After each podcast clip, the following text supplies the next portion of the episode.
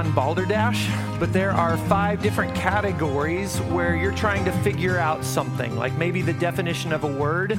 But if you have no idea what that word means, your goal is to write a definition that other people will actually think is the right one.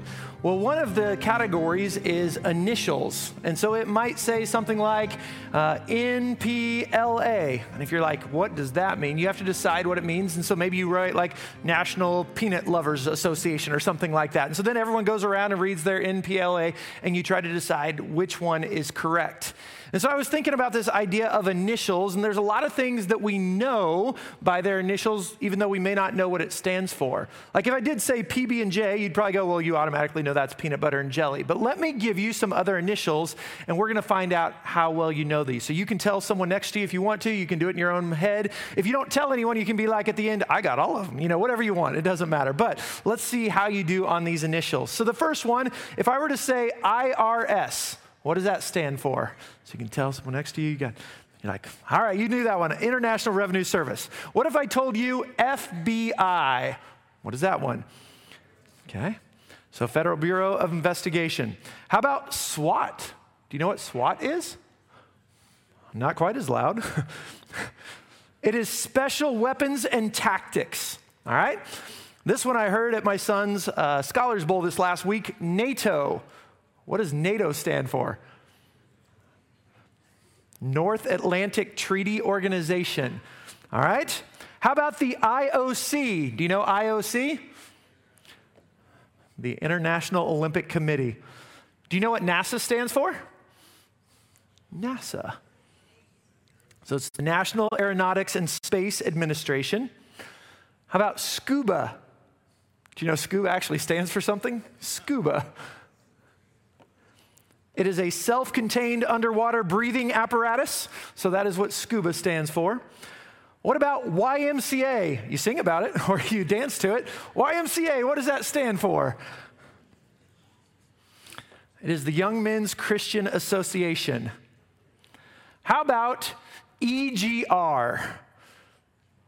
EGR. I actually had to Google what does EGR stand for. If you're a car person, you might know because there's something with cars that gets this EGR that says the exhaust gas recirculation. Okay? Yeah, that's not me. I don't have a clue on any of that, EGR. But the reason that I looked up those letters, EGR, is because those initials actually mean something different to me.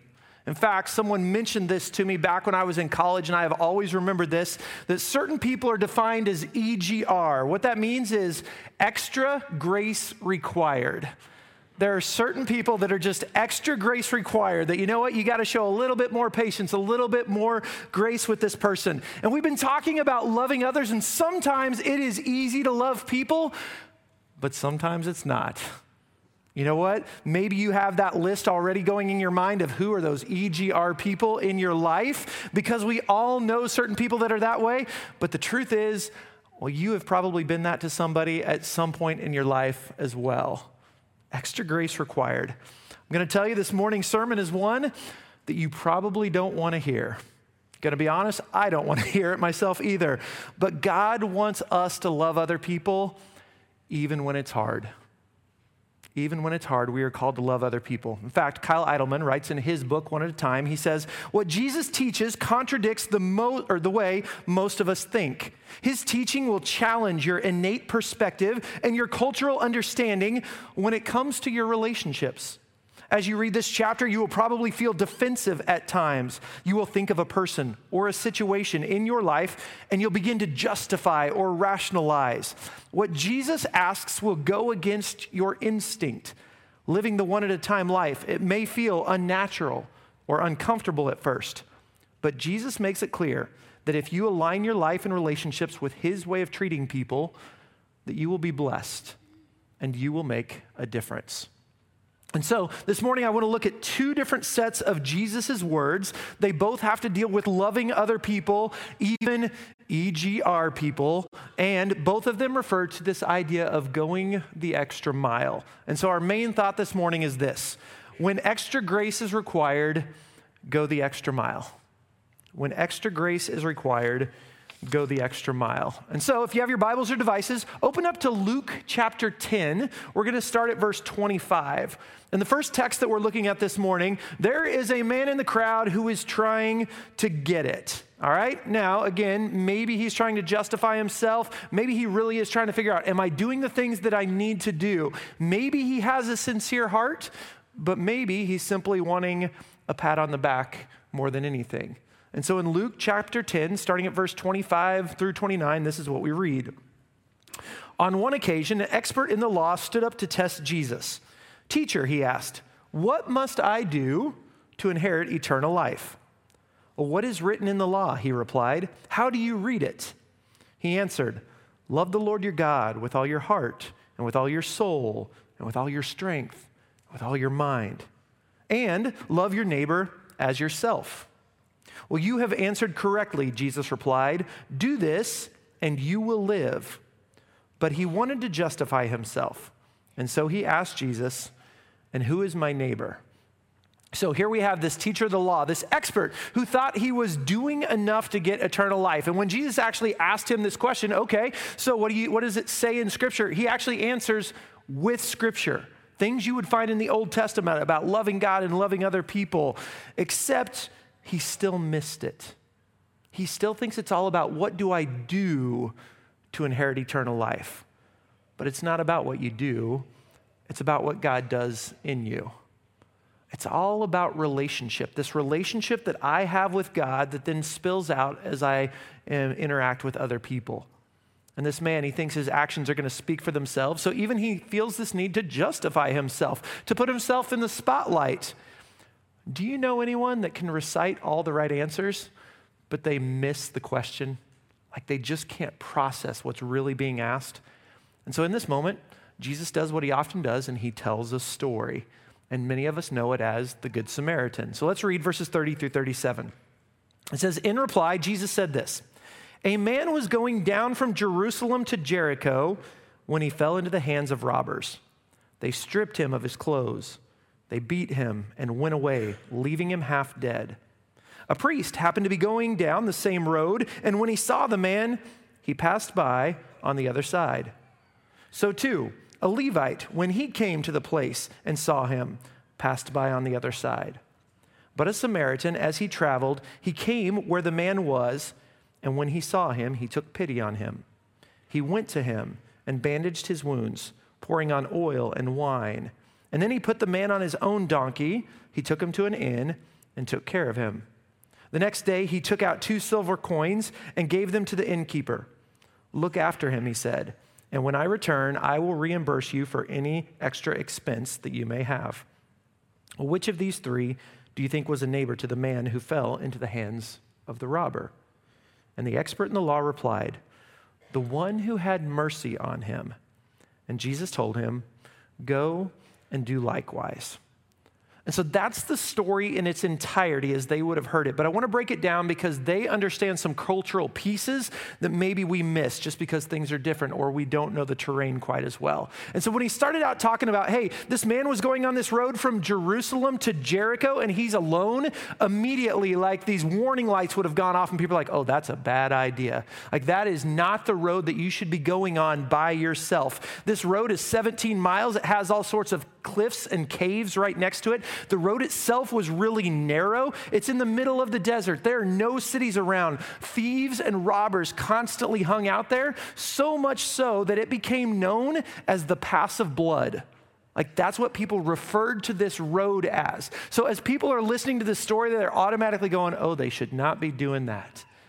And here's this man walking alone, thinking nothing's going to happen to him, maybe like we do sometimes but it does. But he doesn't just get robbed, he gets beaten up and left dehumanized, where he has absolutely 0% chance of making it on his own. But the good news is there's a priest. This priest, he comes by on this road. He sees the guy, except it tells us that he goes to the other side. I mean, that road's not very big, a little bit to the other side, almost stepping over him as he passes by. But the story's not done.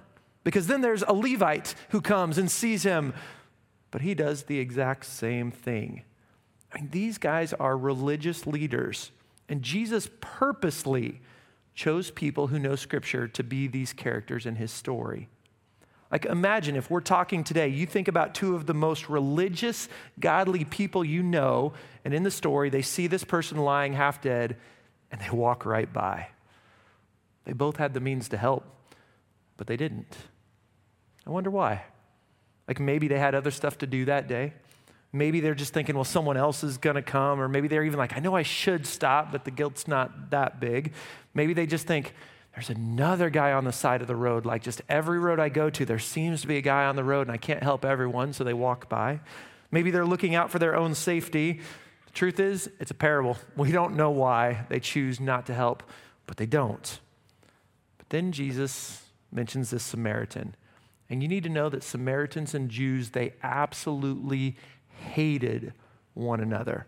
Like simply mentioning the other's name begins those deep, angry feelings that you have.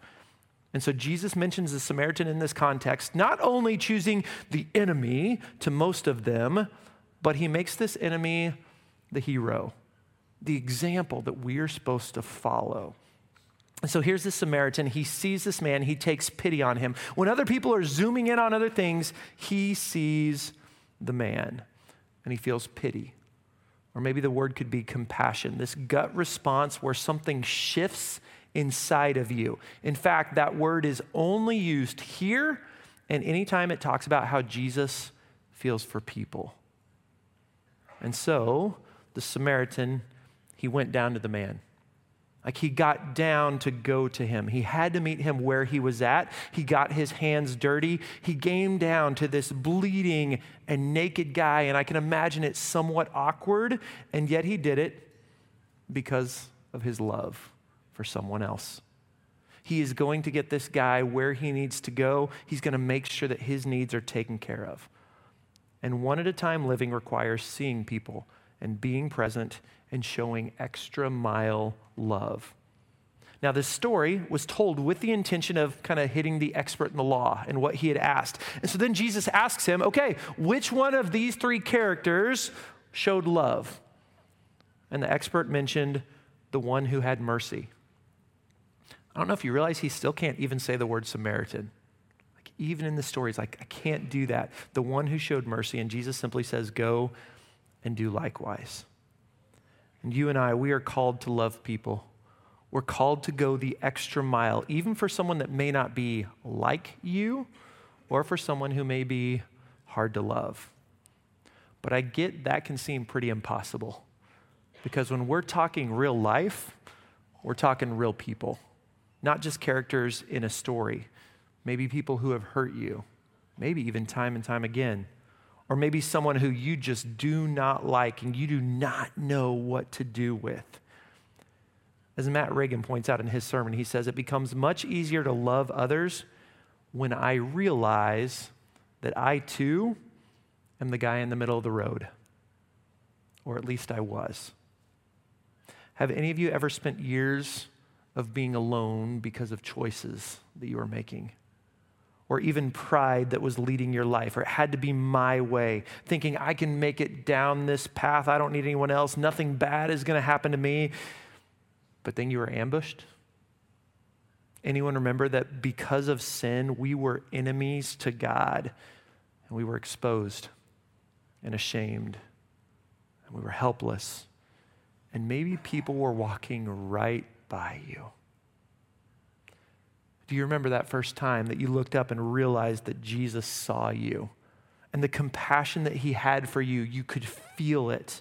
You were overwhelmed with the fact that he left heaven and came down. And then he continued to come down for you time and time again. And even in your nakedness and shame, it did not keep him separated from you. Maybe today is really the first day that you're hearing about what God's love really is for this first time man, if you're being honest, you feel like you're pretty beat up. That life has got some pretty good punches on you, and it's kind of just left you for dead. I want you to know that God doesn't look at you and simply walk by. He wants to rescue you if you let Him. That is the whole purpose of why Jesus came to earth. And the great thing is, you don't just have to take my word for it. There are so many people in this room that if you were to talk to them, you could hear the rescue story and the life that has come because of what Jesus has offered them. I'm going to tell you, I've been praying specifically for today that some of you who have not given your life to Christ, you're holding on tight that I have to be the one in charge, will simply let go and say, okay, God, I am ready to follow wherever you lead me. Now, I'll also tell you this for those of us who are already Christ followers, we don't love extra grace required people well simply because we try harder.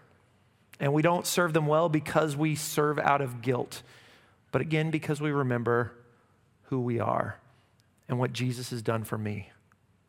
We see the person in front of us for who they are. We recognize their scars, and we realize that they're not so different than ours. And we want them to be healed by Jesus as well. And so, for some of you, to help you show that extra mile love to others, you simply just need to be reminded of God's love for you and where you've come from. For others, maybe there's a specific challenge from Jesus' words that come from the Sermon on the Mount. So if you still have your Bibles or your devices, turn to Matthew chapter 5, verse 38 is where we're going to be starting in just a moment. And as you're turning there, just to let you know, the Sermon on the Mount, it's one of the sermons that a lot of people know that Jesus spoke. It gives some core teachings for this idea of one at a time living because Jesus, he raised the bar for so many aspects of what it means to live as a Christian, like the idea of doing our religious practices. We do them for the praise of God, not to be praised by other people people. Said, You want to live this life of being set apart? These are ways to do it. Says, You want to really love other people? This is how you should do it. And Jesus in the Sermon on the Mount, he says over and over again, You have heard that it was said, but I say. Now you need to understand that he is not contradicting the Old Testament law, but what he's doing is he's clarifying it. He's showing its deeper meaning of what God wanted when he gave the commands. He's addressing the motives behind the actions. And I think that's really important for us to hear today because, like, right now, we have a culture that is trying to remove biblical authority. Like, even within churches, we have people trying to pull it away, saying it's not that important. It's simply, uh, you just need to love Jesus. You need to trust your feelings, and everything is going to be good. Like, that's really what pure religion is. And I would disagree wholeheartedly because you look at Jesus, and he held the scriptures with utmost importance knowing that God has a purpose when He's trying to communicate with His people. We are saved by Jesus and by His sacrifice. But then, how do we live as a result of that is contained within His words. In fact, our understanding largely of who Jesus is comes from His words. And I can guarantee that we're not going to figure something out that Jesus didn't simply by trusting our feelings and seeing what works in our culture today. So, what exactly does Jesus want us to know about loving others from this text? Let's read Matthew 5, verses 38 and 39. It says, You have heard that it was said, eye for eye and tooth for tooth. But I tell you, do not resist an evil person. If someone strikes you on the right cheek, turn to him the other also. And we'll stop right there. So he said, You've heard it, eye for eye, tooth for tooth. That is an Old Testament law. It allowed for this idea of exact uh, retribution. If someone does something to you, you can do it back to them because, you know, something bad happened, and so this is okay. However, that should not exceed the offense. Whatever you do back that is allowed underneath the law, you should not one up the person. But how many times do we not just want to get back at someone? We want like payback. We want to make sure that they feel what they have done to us. Uh, in fact, even Kyle Idleman talked about as something as simple as honking of the horn. He says, You know what? You honk at me, I'm going to honk back. Like before your honk is even done honking, I've already started to honk. I'll honk over, your t- uh, over the top of your honk, and I won't stop honking until your honk stops because I will out honk you every single time. And maybe some of you are like, Okay, I'm married to someone like that. That is me. You know, like I'm going to make sure that I get the last word because we want to make sure whoever messes with us, they're not going to do it again. But this text here, when Jesus is talking, he says, If someone strikes you on the right cheek, turn to him the other also. And this is a big cultural difference because we need to understand something that they would have. You see, this has nothing to do with physical hitting as far as any abusive situation, anything like that. So I need you to understand if you're in a situation where someone is hitting you and they're like, hey, the Bible says this, that is completely out of context. You need to get out of there and talk to someone. But what this has to do with is culture. And in their culture, shame and humiliation, shame and honor were really big deals. And if someone slapped you, especially if they backhanded slapped you on your right cheek because they would have used their right hand, it was a grave insult. And so that's what Jesus is saying. If someone insults you, then don't fight back. And so for you, do you have people in your life that they have it out for you? Like they are provoking you or they're antagonizing you. Maybe they're quite passive aggressive towards you. Maybe when they come in the same room, you can feel your blood pressure start to rise. And as much as you want to fight back, or you even want to one up them on what they say or what they do, Jesus says, don't engage in that way. Don't get so easily offended. Don't mouth off. And that's not how you're going to feel in the moment. Like you are going to want to do those things. But if you don't, people will notice. Let's keep reading verse 40. Jesus says this If someone wants to sue you and take your tunic, or some of yours might say shirt, let him have your cloak as well. So maybe you're sitting there going, What? Like, I'm just supposed to give away my wardrobe, my Christmas presents, my Father's Day presents? Okay, well, they can have that, you know, whatever. But like this idea of, Am I just supposed to give this stuff away? Here's what happens. In that time period, people might have owned multiple shirts or tunics. However, cloaks, most people would have only owned one.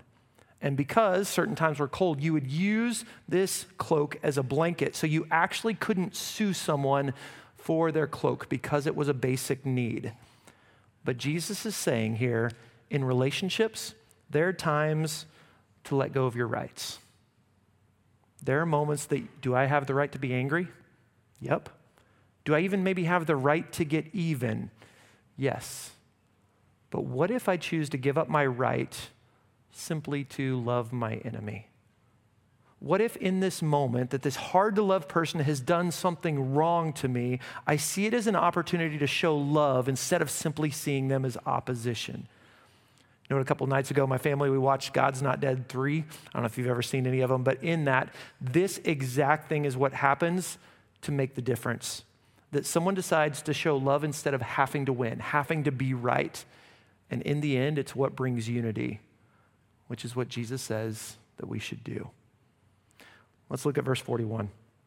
It says this If someone forces you to go one mile, go with him two miles. And so that's where we get our saying of going the extra mile, because Roman soldiers, by law, they could force civilians into acts of service, but there were limitations. And so a soldier could force a Jew to carry his pack for one mile, but not any further. They had no alternative to carrying it. They had to do that. But most of them would go there one mile and not take one step further, and they would drop their pack there. Because you and I, we hate it. We hate being forced to do something, especially if the person who is forcing us to do it is someone that we don't like or we don't get along with. And Jesus says, Hey, I want you to go the extra mile. Like, is that crazy talk? Well, think about this.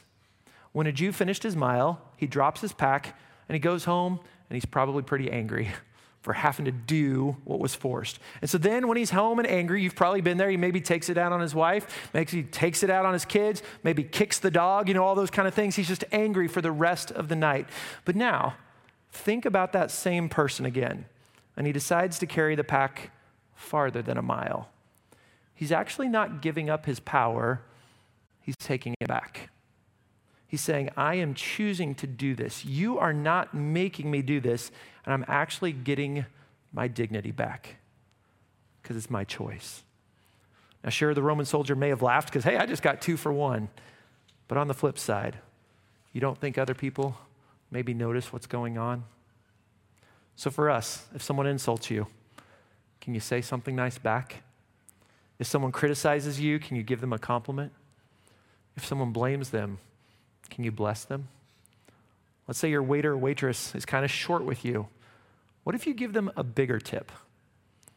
What if your boss is grumpy or demanding and you choose to pray and give them an encouraging note? I'll tell you, this is not the way we think, but if we choose to go the second mile, you will be blessed and you will make a difference. The last verse in this section, verse 42, says, Give to the one who asks you, and do not turn away from the one who wants to borrow from you. And I'm sure you know people who are always asking or taking, but they're never giving. And hear me, there is a time that you need to step away, you need to refresh. Because if you are always giving, giving, giving, but never replenishing, then you will be empty. But I also want you to know that maybe God has you in that place to invest in that EGR person. And I get that all of this kind of sounds crazy, but I'd also point you to the very next section in the Sermon on the Mount that Jesus talks about. It says, With your enemies, love them and pray for them. And I can tell you, as you pray for those who are the EGR people who are frustrating to you, who may even be an enemy, God will work on your heart because you can't continually pray for someone and still hate them. Now, it may not come as quickly as you'd like, but God will work on your heart as you are praying for that person. So, Kyle, he tells a story in his book of someone at his church. And he just calls him Jake for the story. But this guy named Jake, he stole about $200 worth of things from a business. But the owner, he used a security camera and he was able to figure out who it was uh, based off of, you know, the camera and the license plate of the car right in front of his store. And so he filed a report with the police and then he had to decide, what am I going to do next? I could take this eye for eye approach and I can make him pay. Like Jake would face up to $1,000 uh, for a fine, a year in prison. But the owner really didn't want to ruin his life and take that from him. And so he felt like, okay, God, what do you want me to do? Like, really, what he wanted to do was have Jake come in and he just yelled at him, saying, What do you think you're doing? And yet, God wouldn't allow that to happen. And so, what the owner decided to do was he left Jake a message. He said, I want you to come by the store. Well, the next day, Jake's dad came by the store and he apologized. He said, Please don't press charges. He returned what was stolen. He even offered extra money and even explained that his son had some addiction struggles. Well, the owner of the store was grateful that the dad stopped by, but he said, I'd really like Jake to come by. And so the next day, Jake came by the store and he apologized. And the owner looked at him and he said, I want you to know that I forgive you. But I just have one thing that I want you to do. I want you to come to church with me this week. And so Jake agreed and went and sat at church with him. And that church was actually able then to connect him to an inpatient treatment center for his addiction that started his own road to recovery. But the story doesn't stop there because Jake's sister later comes by the shop and speaks to the owner and says, You know what? Me and my husband, we have been going to this church for quite a while, and we've invited Jake, we've invited our parents to come, and they have never shown any interest until now. So, what changed? There was a follower of Jesus who chose to go the extra mile and show love instead of getting even, instead of being right, instead of holding tightly to his rights if you and I go the extra mile when EGR people are around us, God will work in you first, but He will work through you as well. And I get this can be hard, but I'll tell you that Jesus isn't asking us to do something that He hasn't done. In Philippians 2, it tells us that He left heaven and He became a servant and was obedient to death on a cross. And then it says in that same text that we are to put others' needs in front of our own in Jesus' last days, he was falsely accused. He was unjustly arrested. He was violently beaten. He was brutally mocked. And he was nailed to a cross in humiliation. But do not mistake Jesus' love for weakness. He knew which shoulder soldier hit him when he was blindfolded and they were laughing at him and say, prophesying, who, tell us who hit you. He knew. He could have answered every one of Pilate's questions and proved his innocence. He could have called down 12 legions of angels, or 72,000 angels, to stop the entire process of his death at any moment. And I can guarantee those angels, they were probably waiting on the word, ready to come. But instead, he endured every insult, every punch, every crack of the whip, every cry of agony, every drop of blood, so that you and I can be saved. And as he opened his mouth on the cross, and I bet those angels were ready to come into action, his words out of his mouth weren't just kill them all. They weren't just curse them all to hell. his words were Father, forgive them. It might be unnatural to think of it this way, it might be countercultural, might even be hard. But when you are mistreated, when you're taken advantage of, it provides you an opportunity to love and to live like Jesus. And maybe, just maybe, your greatest impact in life might come from one offense done to you at a time, or one insult at a time, one irritation at a time, or one aggravation at a time. When extra grace is required, let's go the extra mile. Let's pray. God, we just first and foremost want to thank you that you didn't hold on to your rights and saying, Yeah, I'm not going to do anything. They've chosen to disobey me. Jesus, you came down and you endured all of this the cross, the scorn, just for us, so that we can be reconciled to you, that we could have life again, that we could be with you for eternity. And so we just begin by thanking you for that. God, help us not to just take the love for us for granted. May we remember where we've always come from and how you rescued us. God, I pray that you would help us to love EGR people. Maybe we know who that is. Maybe there will be people this week that just pop into our lives. God, help us to go that extra mile in those moments. And not for our own sake, but for yours in the kingdom. God, I do continue to pray for those that don't know you yet, that are still holding on to their ways. And I pray, God, that they would see the freedom that you offer, the real life, and allow themselves to be rescued. God, as we live this week, I just pray that people would see you in us. It's in your name that we pray. Amen.